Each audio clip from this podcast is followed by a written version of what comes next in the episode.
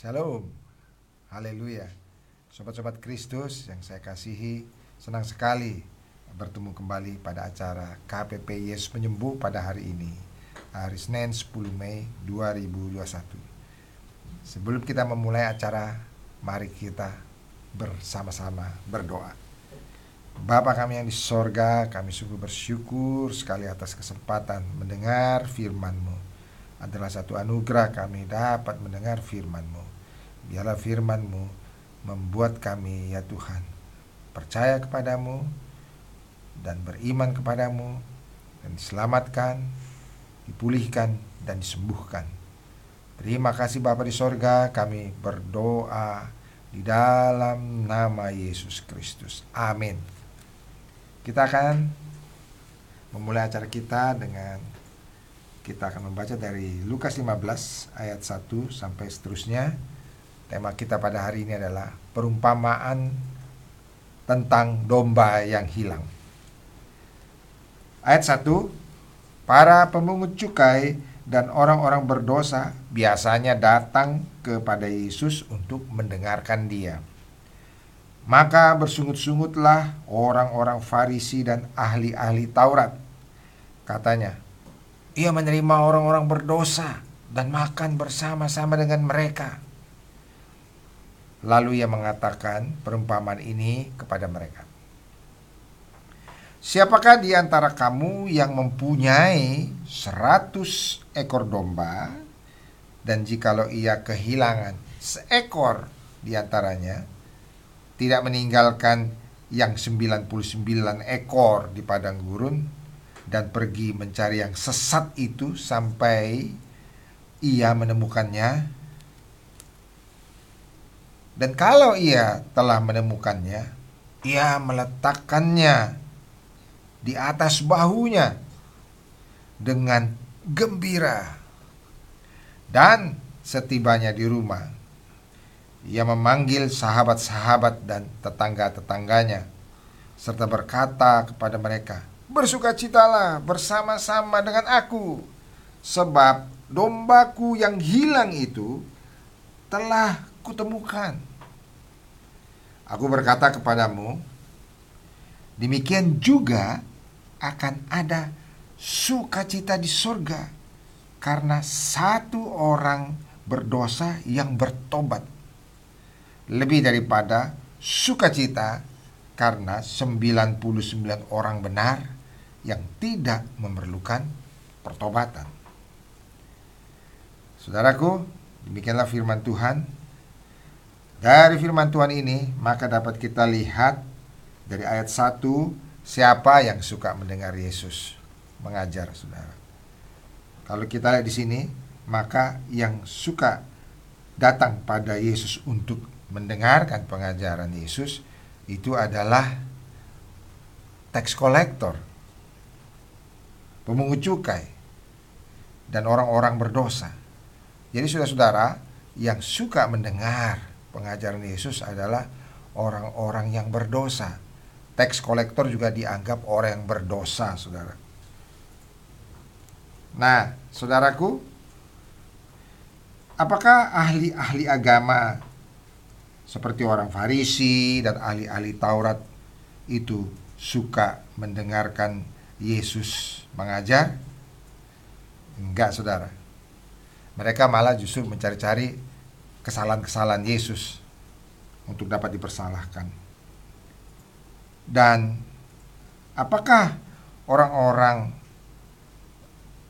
ahli-ahli agama ini, ahli kitab atau ahli Taurat ini, senang orang orang datang kepada Yesus mendengar, mereka tidak suka. Malah mereka berkata, "Wah, mereka yang berdosa ini datang mendengarkan Yesus. Malah makan bersama-sama Yesus." Saudaraku, mereka tidak suka. Bahkan dikatakan bersungut-sungut. Mereka komplain, mereka bilang, ngapain Yesus ini menerima orang-orang berdosa? Ngapain Yesus makan bersama-sama dengan mereka? Saudaraku, mereka itu malah memandang rendah kepada orang-orang berdosa. Jadi saudara, walaupun mereka ahli agama, rajin pelayanan, dan mereka itu punya pengetahuan yang hebat tentang Taurat, tetapi di mata Yesus mereka justru adalah orang-orang yang sombong karena mereka memandang rendah orang lain. Nah, saudara-saudara, justru karena itulah maka Yesus mengatakan perumpamaan ini. Saudaraku, kalau kita lihat dari perumpamaan ini, maka dapat terlihat bahwa Yesus itu memang sangat rindu untuk supaya orang bertobat. Dan Yesus juga memang pernah berkata bahwa dia memang datang untuk orang berdosa. Sebab dia pernah berkata bukan orang sehat yang memerlukan tabib, bukan orang sehat yang memerlukan dokter, tapi orang yang sakit. Dan dia juga berkata demikian untuk memberitahukan supaya bahwa dia juga datang bukan untuk orang-orang benar, tapi dia datang untuk orang-orang yang berdosa. Orang-orang berdosa yang bagaimana, saudara? Orang-orang berdosa yang menyadari bahwa dia berdosa dan menyadari dosanya itu dan dengan sepenuh hati, rendah hati berusaha mencari pengampunan. Saudara-saudara, orang-orang berdosa ini datang kepada Yesus karena mereka tahu bahwa mereka itu bersalah, menyadari saudaraku. Menyadari bahwa mereka berdosa. Dan mereka itu dengan rendah hati mau mencari pengampunan. Karena itu mereka suka datang kepada Yesus. Tetapi orang Taurat, ahli Taurat ini tidak suka karena mereka merasa bahwa mereka adalah orang yang hebat, benar dan tidak berdosa. Padahal mereka adalah orang yang sombong di mata Allah. Nah, saudara-saudaraku sekalian, saya mengutip satu ayat dari Markus 2 ayat 17. Apa yang tadi yang saya katakan. Firman Tuhan begini. Bukan orang sehat yang memerlukan tabib, tapi orang sakit. Aku datang bukan untuk memanggil orang benar, melainkan orang berdosa. Supaya apa saudara? Supaya orang berdosa ini bertobat. Nah saudara-saudara, Yesus sangat rindu sekali untuk supaya kita itu bertobat.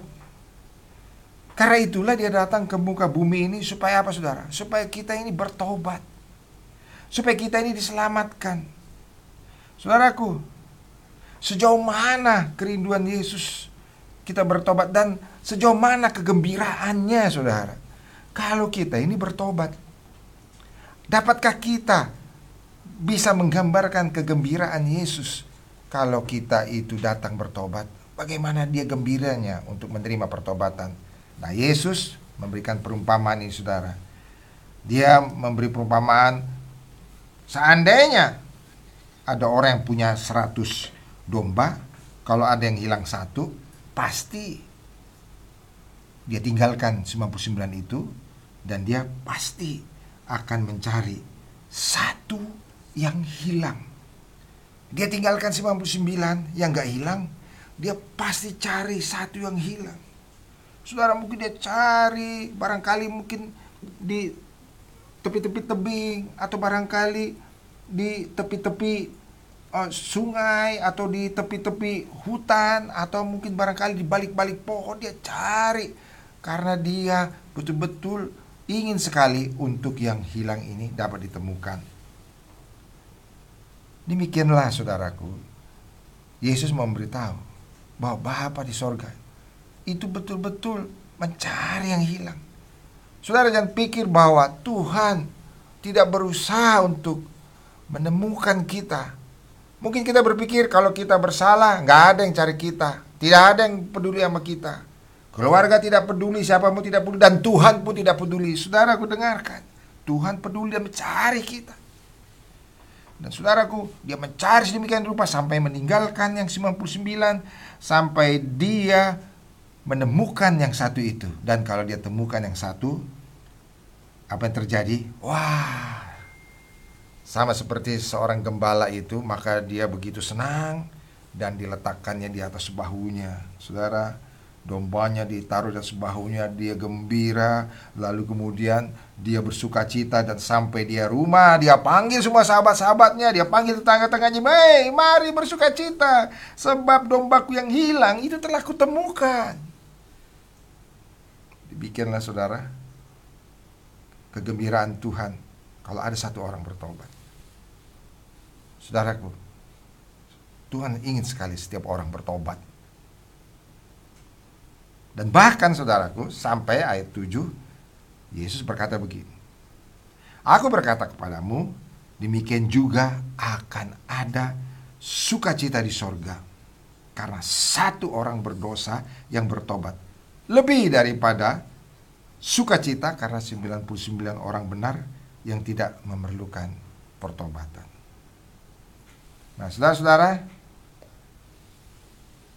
Bahkan sejauh mana saudara sukacita di sorga itu? Mari kita baca pada ayat 9, eh, ayat 10.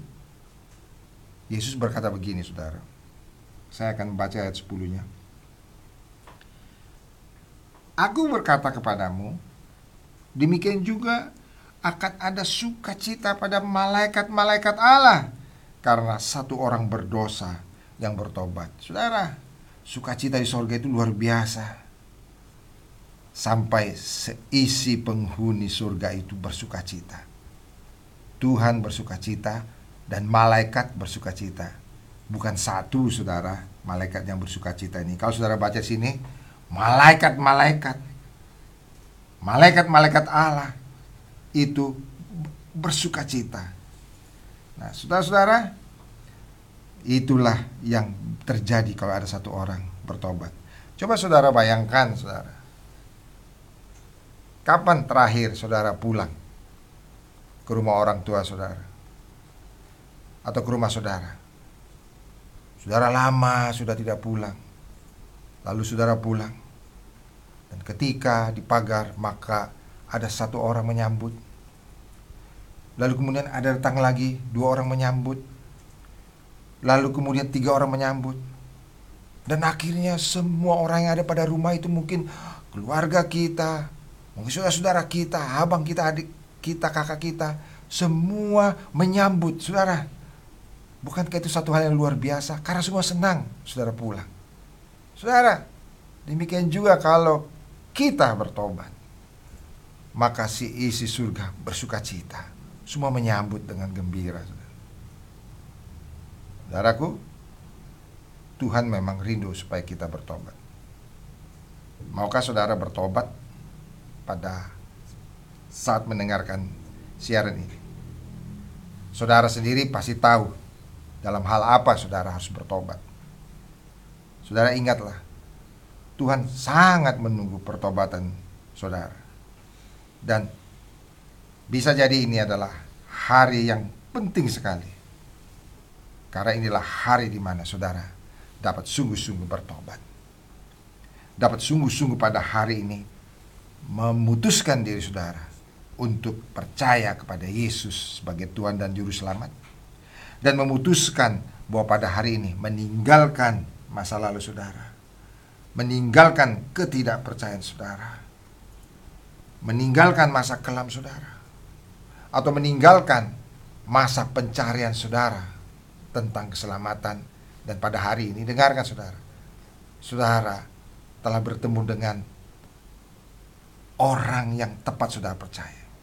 Yesus Kristus. Kalau saudara mau meninggalkan semua masa lalu saudara yang begitu kelam, yang begitu penuh pertanyaan, yang begitu penuh question, penuh pertanyaan bagaimana tentang nasib saya kalau saya nanti sudah mati.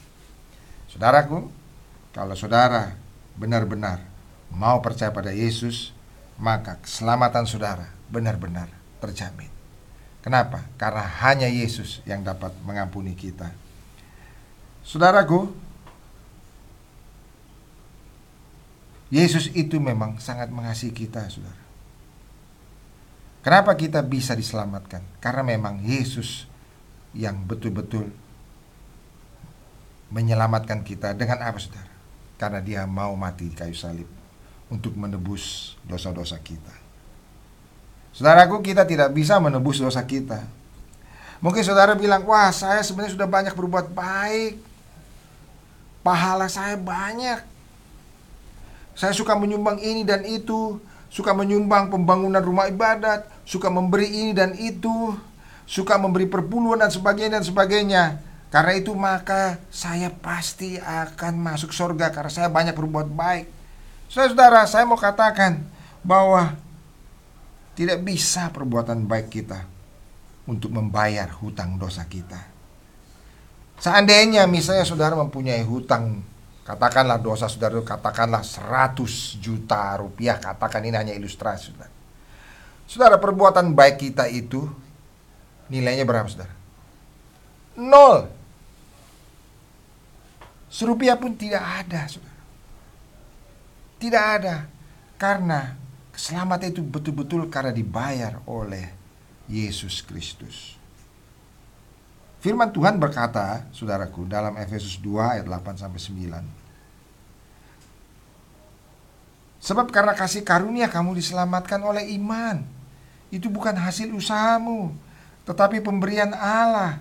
Itu bukan hasil pekerjaanmu. Jangan ada orang yang memegahkan diri. Jangan ada orang yang memegahkan diri. Jangan ada orang yang memegahkan diri dan menganggap bahwa keselamatan dia bisa beli, saudara. Tidak bisa. Tetapi keselamatan itu hanya betul-betul dapat dibayar oleh Yesus yang memang sudah membayar hutang dosa kita. Dengan apa, saudara? Dengan darahnya sendiri. Dengan nyawanya sendiri. Dengan mati di kayu salib, saudara.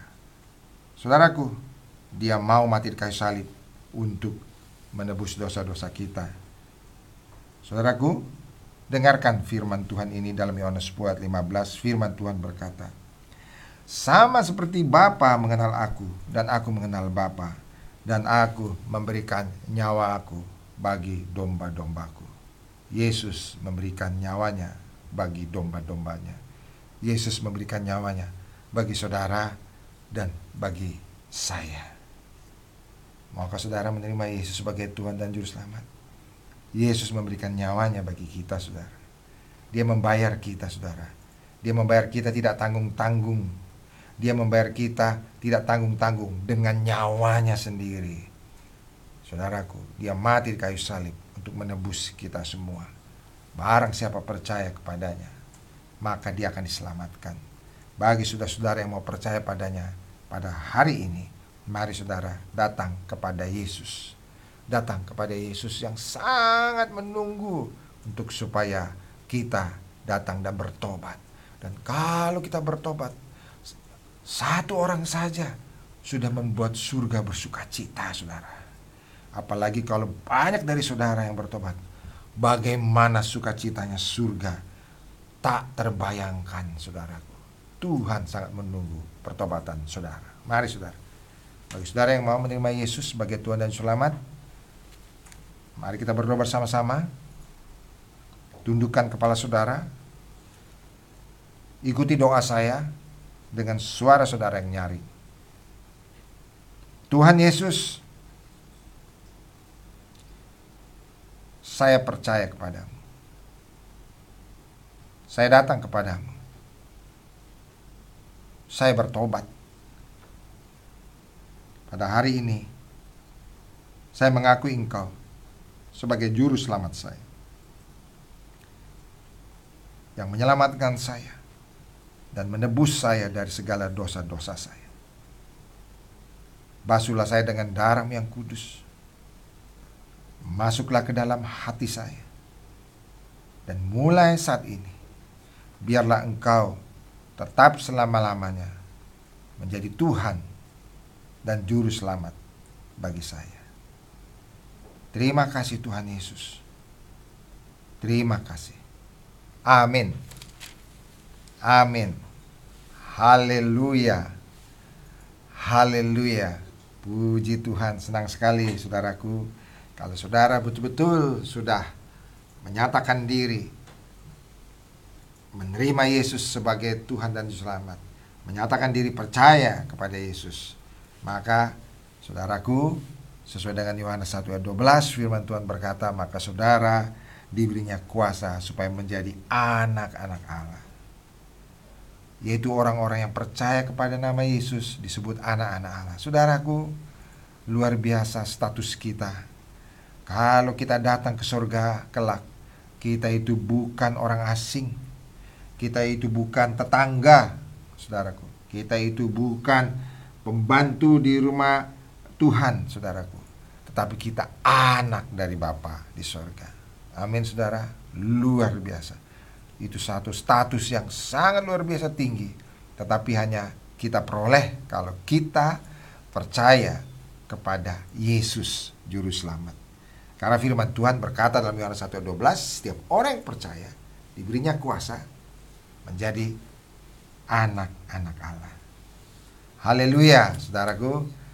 Selamat datang dalam kerajaan sorga, saudara menjadi anak-anak dari Bapa kita di sorga. Kita memanggil Allah kita dengan Bapa, satu sebutan yang sangat-sangat dekat sekali, saudara. Tidak ada hubungan yang lebih dekat lagi antara Bapa dan anak. Saudara di muka bumi ini hubungan apa yang paling dekat adalah antara Bapa dan anak. Nah, saudara, bagi saudara-saudara semua yang sudah percaya pada Yesus dan pada hari ini saudara rindu untuk disembuhkan, kita akan berdoa bagi saudara-saudara semua.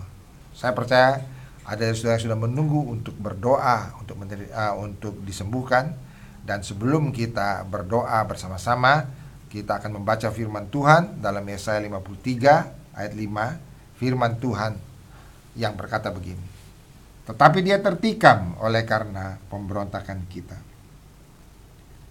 Dia diremukkan oleh karena kejahatan kita. Ganjaran yang mendatangkan keselamatan bagi kita ditimpakan kepadanya. Dan oleh bilur-bilurnya kita menjadi sembuh. Saudaraku, Yesus berbilur-bilur. Dia dicambuk oleh tentara Romawi sebelum dia digantungkan di kayu salib. Tetapi firman Tuhan berkata, oleh bilur-bilur Yesus kita menjadi sembuh. Karena penderitaan yang Yesus tanggung, dia berbilur-bilur cambuk. Karena dia yang menanggung segala penderitaan ini dan kesakitan ini, maka kita disembuhkan, saudara. Dia betul-betul menanggung semuanya bagi kita. Dia bukan saja menanggung segala dosa-dosa kita, pemberontakan kita, dia diremukkan, dia tertikam, dia diganjar dan semua segala deraan ditimpakan kepadanya supaya kita diselamatkan. Bukan hanya itu, tetapi dia dicambuk sedemikian rupa, dia tersiksa sedemikian rupa, dia berbilur-bilur, tetapi apa yang dia tanggung itu membuat kita bisa menerima mujizat kesembuhan, saudara. Ada yang menanggungnya. Jadi kalau saudara percaya pada Yesus, bahwa Yesus menanggung segala sakit penyakit kita, oleh bilurnya kita sembuh, maka saudara akan menerima kesembuhan. Amin, saudaraku. Jadi apa pun sakit saudara pada saat ini, imankan bahwa oleh bilur-bilur Yesus, sakit saya itu hari ini dilenyapkan. Yesus menyembuhkannya. Mari saudara, apa pun sakit saudara, saudara tumpangkan tangan dengan satu tangan pada tempat di mana saudara sakit. Kalau saudara sakit pada jantung saudara, tumpangkan tangan pada dada saudara. Atau saudara sakit paru-paru, tumpangkan pada dada saudara. Atau saudara sakit COVID-19, saudara juga dapat tumpangkan pada dada saudara. Kalau saudara sakit kanker atau sakit tumor atau apa pun yang sejenis itu sudah tumpangkan di tempat di mana penyakit itu berada. Percaya Tuhan melenyapkan penyakit itu. Kalau saudara sakit pada ginjal saudara, prostat saudara, atau pada uh, segala uh, organ-organ tubuh saudara, di dalam tubuh saudara, tumpangkan tangan di tempat di mana sakit. Dan percaya Tuhan Yesus menyembuhkan pada hari ini. Atau saudara sakit pada mata saudara, saudara mengalami kebutaan, tumpangkan tangan pada mata saudara. Saudara mengalami satu sakit pada kepala saudara, tumpangkan tangan pada kepala saudara. atau saudara mengalami saraf-saraf terjepit yang begitu menyiksa saudara, tumpangkan tangan di tempat saudara sakit atau kaki saudara lumpuh, tumpangkan tangan pada kaki saudara. Tangan saudara tidak dapat digerakkan, saudara tumpangkan tangan pada tempat di mana tangan saudara itu tidak dapat digerakkan.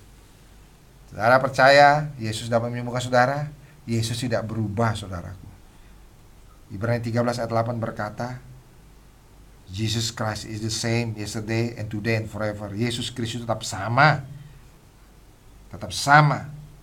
Baik kemarin, hari ini sampai selama-lamanya. Yesus Kristus tetap sama. Tetap sama, eternally changeless. Tetap sama kekuasaannya, kuasanya, dan mujizatnya tetap sama. Mari saudara, tumpangkan tangan di tempat di mana saudara sakit. Mari kita berdoa, percaya, beriman kepada Yesus yang kuasanya tidak berubah, tetap sama.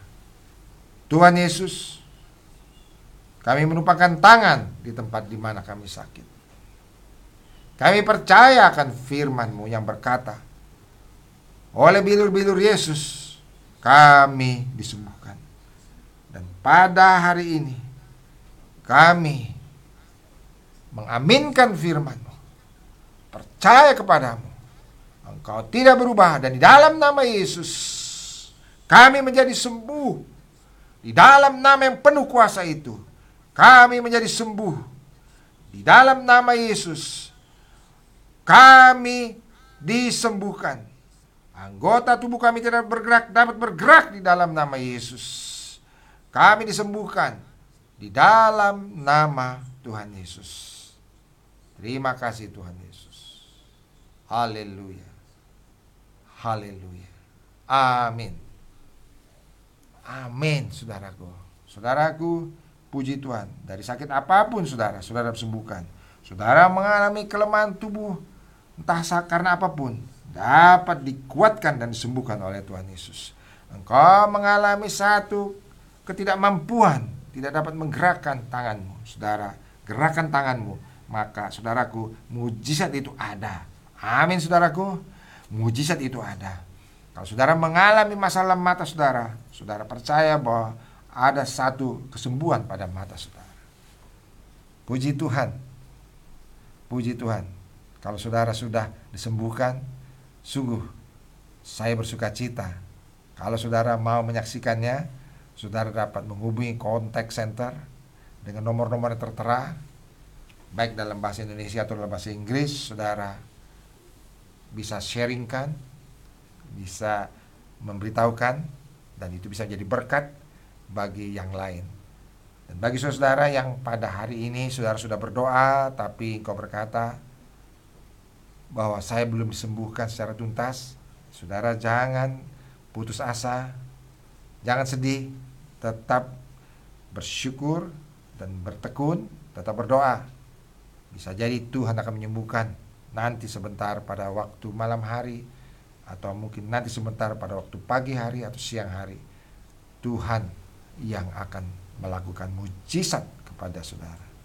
Dan bagi saudara-saudara yang mau minta dukungan doa dalam persoalan saudara yang berat dalam hidup saudara, saudara juga bisa hubungi call center atau saudara ingin menanyakan tentang siapa Yesus, siapa Yesus Kristus itu, saudara juga dapat hubungi call center. Senang sekali saudaraku, pada hari yang berbahagia ini dapat berjumpa dengan sobat-sobat Kristus semuanya yang saya kasihi, yang sudah menyaksikan acara ini, dan saudaraku semua, sampai jumpa lagi pada acara KPPI online yang akan datang. Tuhan memberkati saudara. God bless you all.